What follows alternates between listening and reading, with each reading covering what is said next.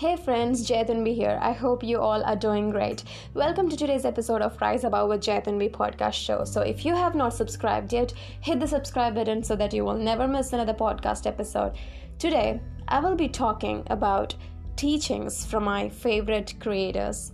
So I have subscribed to some of my favorite creators newsletters and it's helping me a lot in not so good moments. So I thought of sharing some of my favorites from them. All right.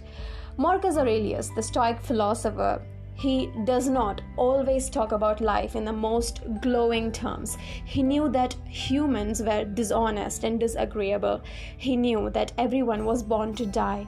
We were just rotting meat in a bag, he once observed. We will all be forgotten eventually. But does that mean he thought everything was pointless? That life was meaningless?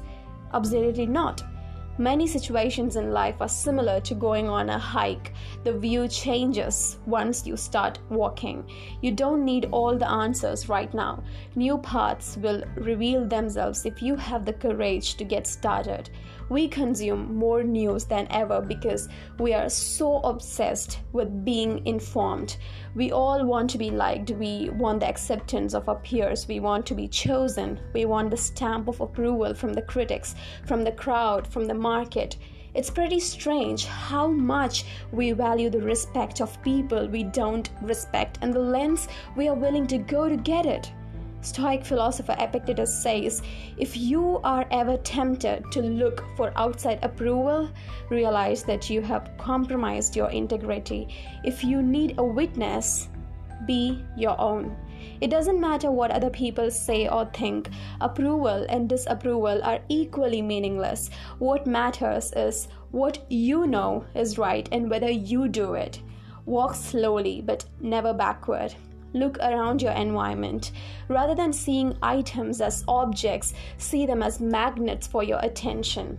Each object gently pulls a certain amount of your attention towards it. Whenever you discard something, the tug of that object is released. You get some attention back. People who hate being bad at stuff are driven to improve.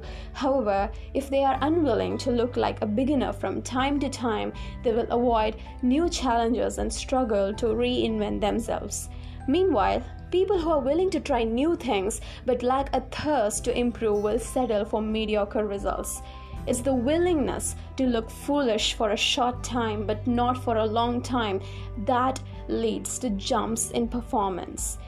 So st- you know you start dividing dividing your to-do list into number one things i have to do. Number one things i have to do. Number two things i want to do.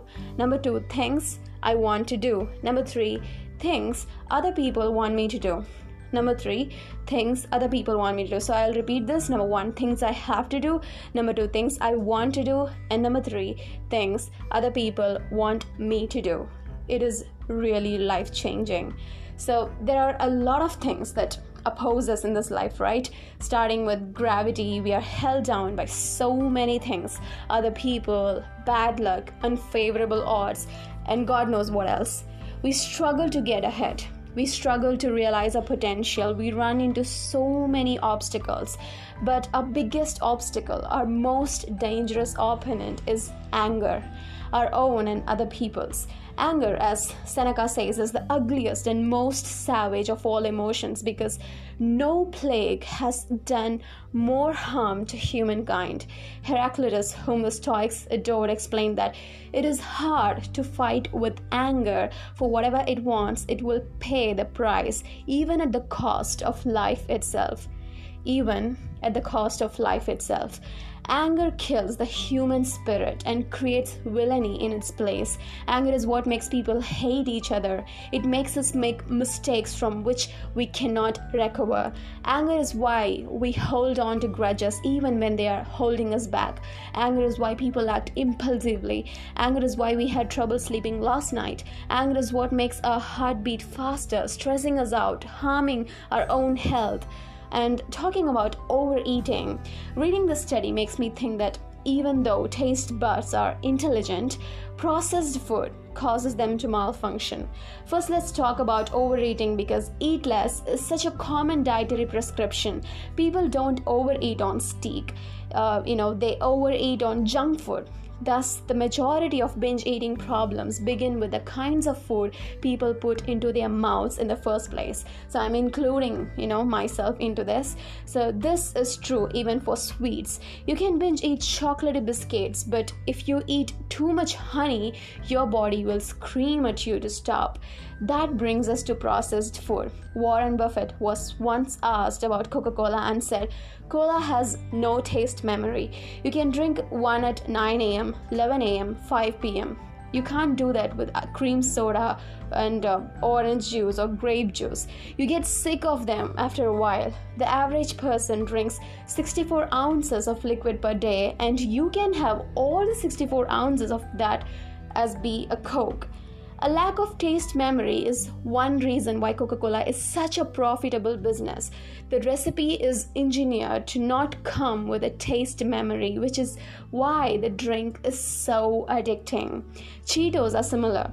According to the food scientist Steven Witherly, they bring so much pleasure because of the way each puff melts in your mouth. The way the food melts in the mouth is known as vanishing caloric density, which makes your brain think there are no calories in the food, which is why you can eat them for so long.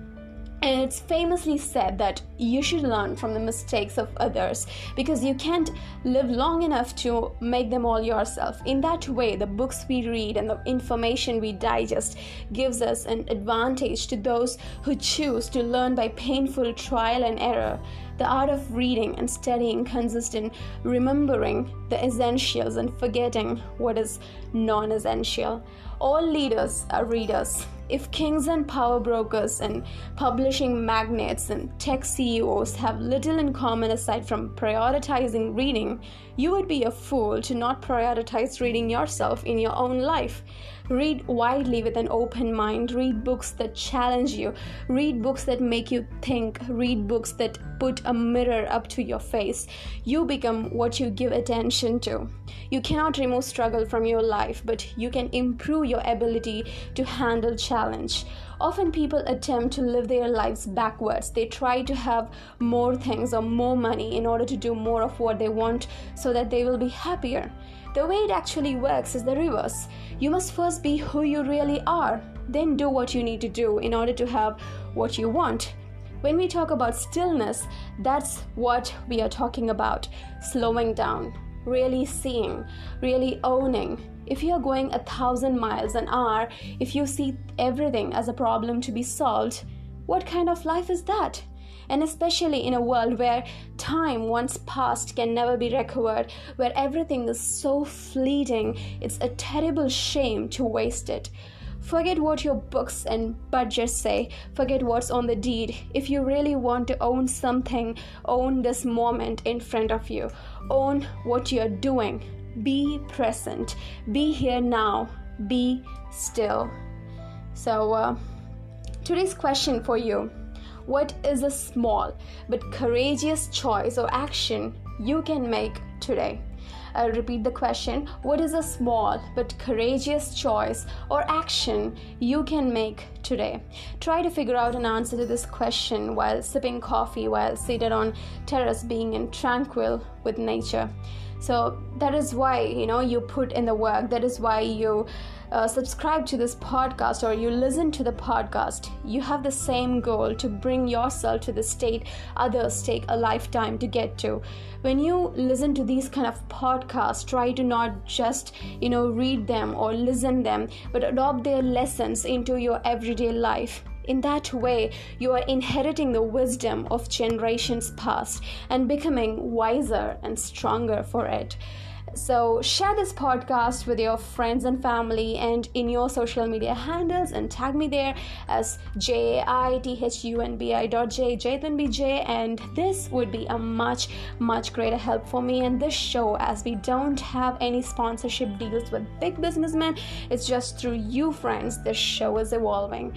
It's only you and me. So, please do share your reviews, how this episode was, and what is your main takeaway. And that's it there you go. We have come to the end of this episode. Hope you learned something new. Create magic by taking small steps. You have patiently listened till the end, and you are amazing as always. Make love and peace contagious. Let's learn together and rise together. Have a lovely day ahead. See ya. Goodbye.